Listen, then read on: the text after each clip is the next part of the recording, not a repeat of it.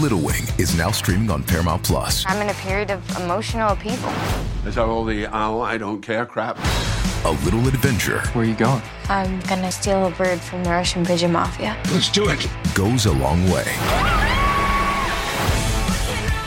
Starring Brooklynn Prince with Kelly Reilly and Brian Cox. Life can hurt, but life is sweet. Little Wing, rated PG 13, may be inappropriate for children under 13. Now streaming exclusively on Paramount Plus.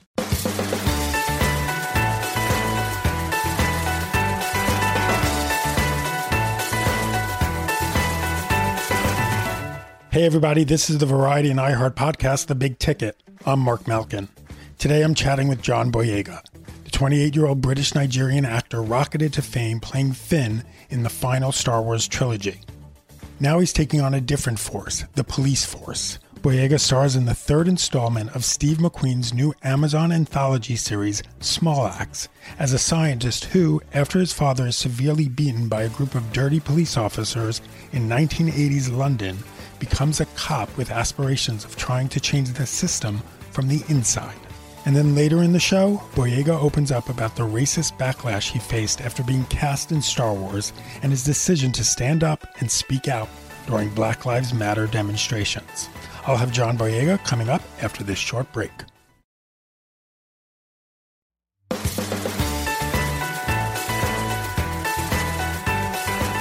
Welcome back to the Big Ticket. Here's John Boyega. I caught up with him over Zoom from his home in London. John, how are you? Good. How you doing? I am really good. So let's talk about Small Axe. Tell me about Leroy. Who is Leroy? A scientist, a father, a community man, a husband who you know who decides to join the police force in, in order to motivate change. Um, this is essentially a character study into a man who goes through a system that wasn't ready for him, um, a system that is so hard to navigate, a role that requires a lot of emotional restraint, um, because he tries to join the police force uh, during a time where you know race relations is is pretty intense, um, and he's kind of used as the the face of um, diverse hires from the police to attract other individuals to, to to join up, and it's basically following him through his struggles, through um, a lack of motivation from his community sometimes because you know because of their experiences, their negative experiences of the of the police, they him joining now feels like he's almost being a Judas in a, in a, in a sense. So you get to see Leroy, um, this this young man, navigate this this very weird transition in his life where he, on purpose, says no to to a life of normality and chooses to be a community man uh, through the police force. And of course, it's based on a true man. This is someone who is real. Still doing his thing. so tell me about meeting him for the first time. No, it was brilliant. Um, what's great about Leroy is that he's actually has his stomping ground is where I grew up. Like I'm honestly, I've, I definitely think I'm part of the generation that benefited of a lot of his work in the community, especially with youth groups and stuff. So um, when we met, I was actually with a friend that recognized him, that knew that it was oh, that, that used to be my mentor growing up. I was like, wait, what? So when we spoke, we, we just knew that there's so many things where we, we um, we've experienced and uh, we started to I started to speak to him about his decision making. You know why he decided to do the most and join the police force at that time and, and try to instigate change. Why he did that. It was great to understand his mind and understand the way he thinks. What was it like seeing yourself for the first time in uniform as a police officer? Great, great. I think um, as an actor, like I'm I'm open to any role that I play, and when you put the costume on, that makes you feel closer to who you're trying to portray. So in doing that also it strips me. I don't want to be seeing me in the mirror when i'm playing this guy. So it takes me into that into that role in a very cool way. Um, and just to know the fit the fit was correct. You know felt kind of slick at times. You know it was all good. It was cool it was cool. Very different from the other things i've had to wear. So speaking of the other things you had to wear there is that joke um, in in in uh, red, white, and blue, in which you tell a friend, I'm going to join the Force. And then a friend says to you, What are you going to be a Jedi? So, wh- where did that, was that line in the script when you first read it? Was it yeah, added yeah. later? Yeah, it was, it was in the script.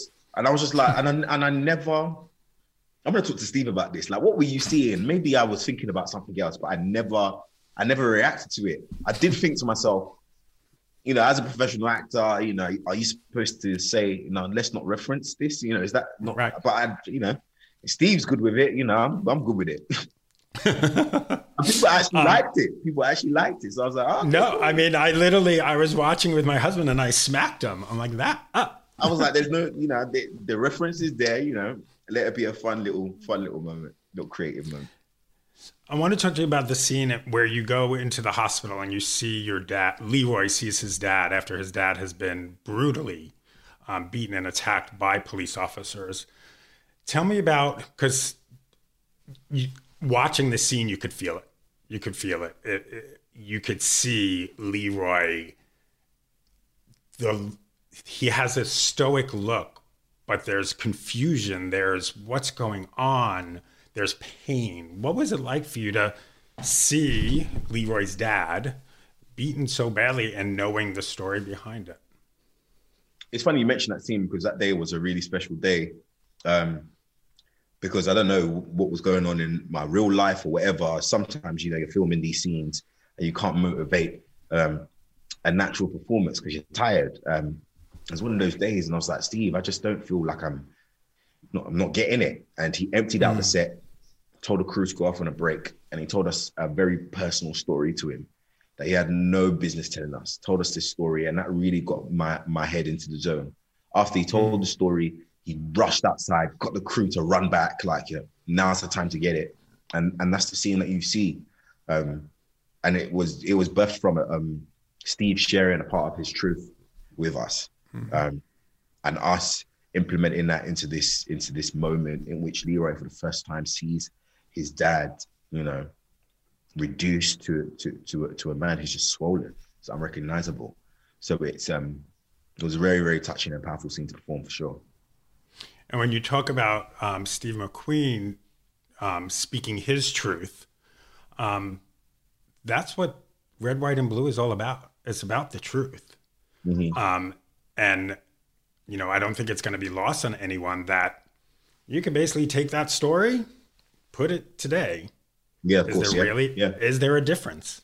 And I think that's a big reflection on our times and the lack of change in certain aspects, you know, a big reflection on that. Um, and that's why, you know, bringing out this project at this rate, they'll always be timely. They'll always be timely. You know what I mean? And and and, and that's where the kind of shock and surprise for me goes to. It's kind of like we are bringing this up because it's also on the flip side, even if this wasn't happening, for people to know their history, know a history that has been um, undiscovered in, in a sense that hasn't been given this type of, you know, Steve McQueen, you know, profile. Um, it's just a really, really important, uh, an important move to make.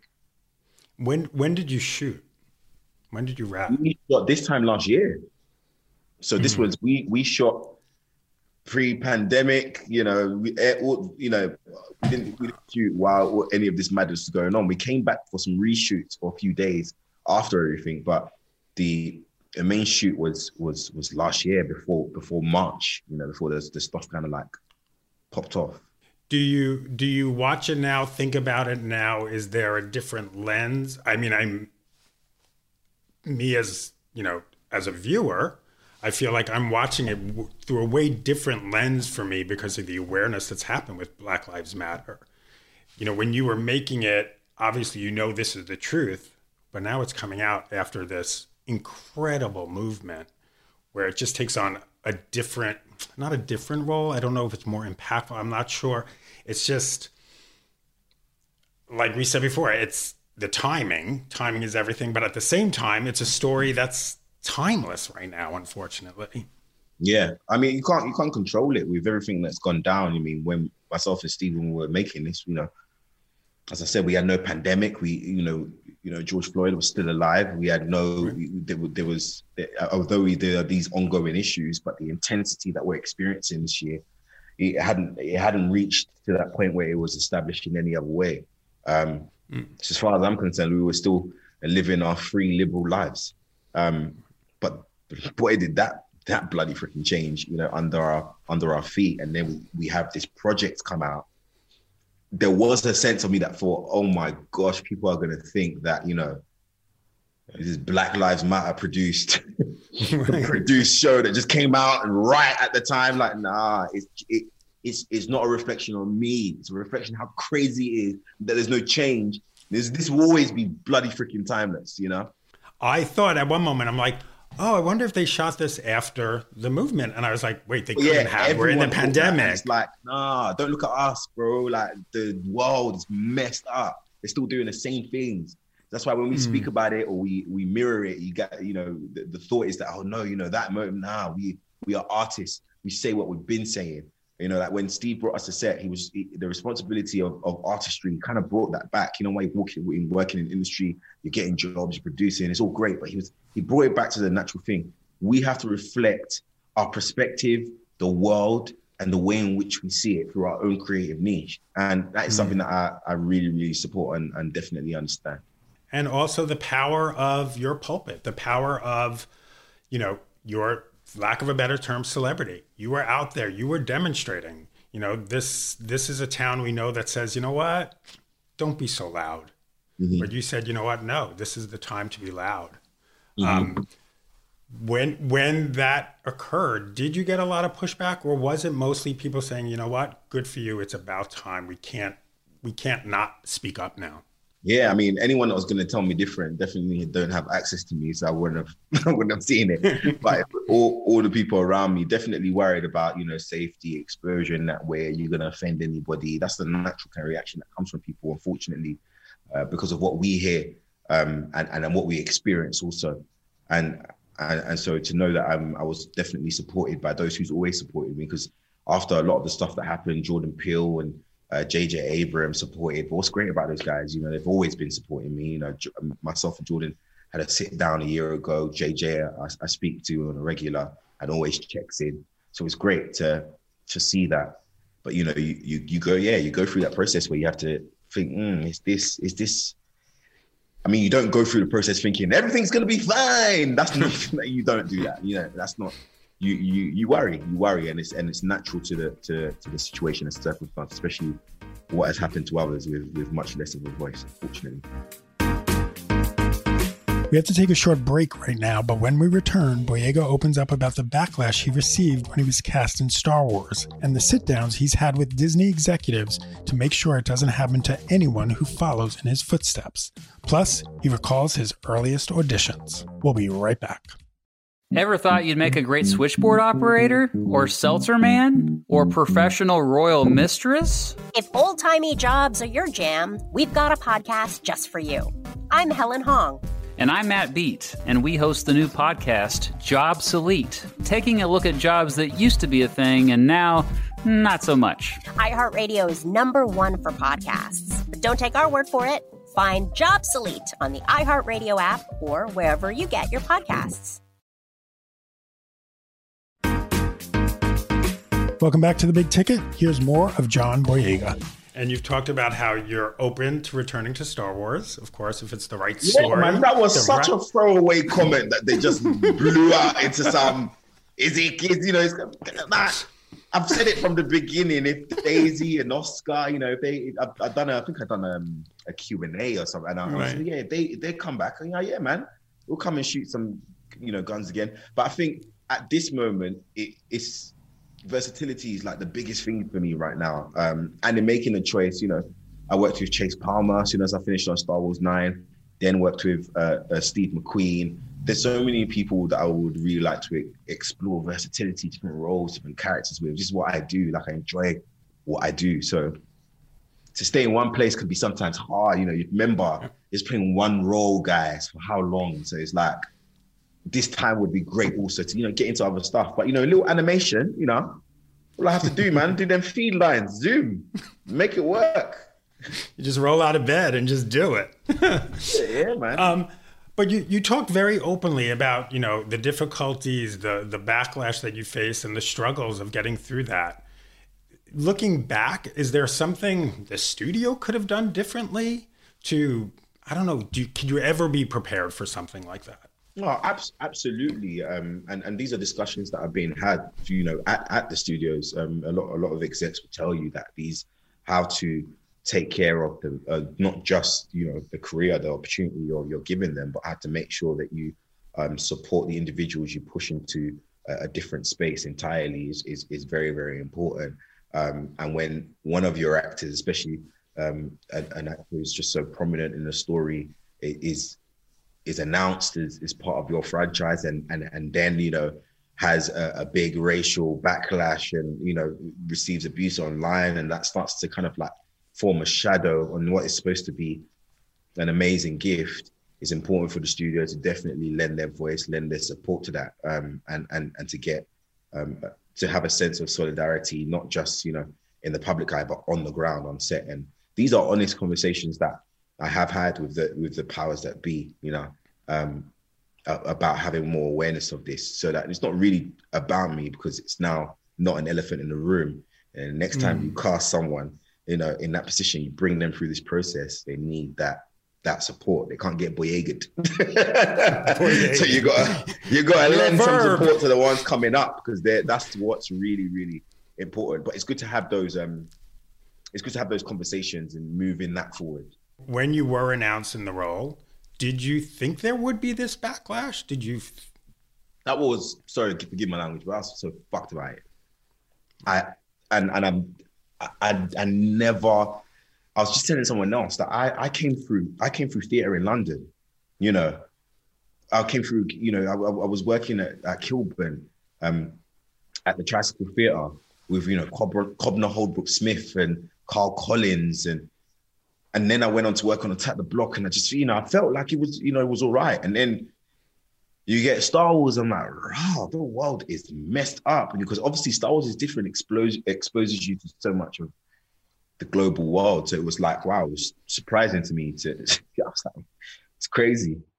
I thought you had to do something, like be an asshole or something. did did the studio reach out right away or was like you said you had to have the discussion with them saying like i need some we need more here no no there was never there was never a discussion about that. There was wow. never never a discussion. Hence why we had the discussion you know obviously now later down the line where where i opened up about it. Um and and we we got on the phone to you know discuss that. And, I, and I'm, I'm continuing to be open to those discussions with whatever studio wants to talk to me about these kind of things because it's you know, just for the the relation and there's so many young people unknowns that they're going to be, you know, acquiring for their projects. You can change their lives and make sure that they're protected here and you know in here. Right. A fun question for you. What was the first audition you ever went on? Ooh, the first audition I whether whether you got the role or not was was um it was for a short film it was for a short film. It was for some short film that was happening. I signed on to some local acting agency, and my dad took me. I didn't get it. Um, I didn't get the second either. You know, let's just skip 26 roles later. Yeah. do you do you remember what you had to do in that first audition? It's for a short film. Did you have to do a monologue? Did you have to? Yeah, no, it was a it was two scenes. It was it was, it was a it was a little it was a little scene. Um, and I think I was just you know boy number two or something like that, and I had like two three lines, and I still didn't get it, um, which I'm still still quite distraught over. how, how old were you at the time? Oh man, I must you know, thirteen. Right about, right about then, yeah, that's when I started, you know, seeing little audition stuff going on. But you kept going. You kept going. You weren't going to let that. Enjoyed it. You know, enjoyed enjoyed it. Loved doing it. Um, it's also you know acting is my first love. I, I, remember when I tried to join football, I ended up schooling an own goal, and I had to pretend that it was I was playing for the other team. That's when I realized, man, not even sports, not even I need to. What am I? I'm a creative. Everyone creative has that moment, and so I found my I found my little my little audience, and I've been loving it ever since. Did your parents nourish that creativity? Yeah, I mean, my they didn't always understand it. Didn't always get what was going on, but they were happy to take me to. Like my dad took me to my to most of my auditions coming up, especially when I, you know, couldn't travel by myself. Um, my dad came to my, you know, my performances, um, and and filmed a lot of them. You know, was there at my my Christmas show at school, my, my, when I did Othello at college, when I was at, you know, the National Theatre with my my college group. So they had a lot of involvement, but the transition between it actually making lucrative finances to live a life is where they were kind of like, we leave it into God's hands. And now you mentioned the Christmas show. Who did you play in the Christmas show? Um, um, I was I was Anansi. It was ba- um, Jamaica. It was a, based on the Jamaican stories. Anansi and Nancy the Spider Man. Um, I was Anansi and a leopard. One year I was really pissed. I was supposed to be Joseph in a te- Technicolor Dreamcoat, mate. My dad took me to Nigeria. My dad shipped me to my to Nigeria for my for my wayward behavior. So I didn't get to I didn't get to be in a damn freaking Christmas show, man. I was hurt. I was so hurt. I got Joseph and everything, and it went to my my friend.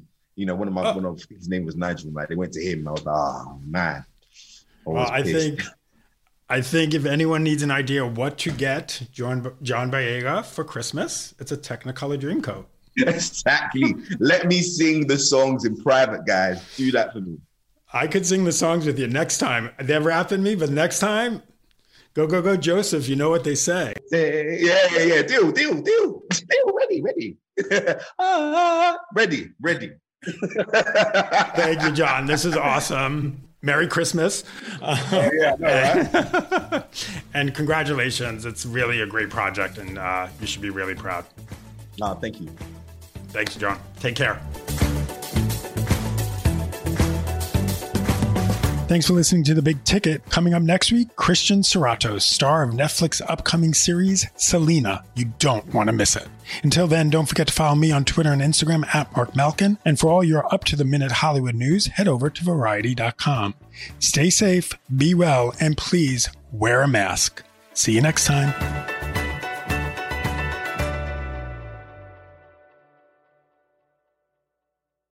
Lucky Land Casino asking people what's the weirdest place you've gotten lucky? Lucky? In line at the deli, I guess? Aha, in my dentist's office.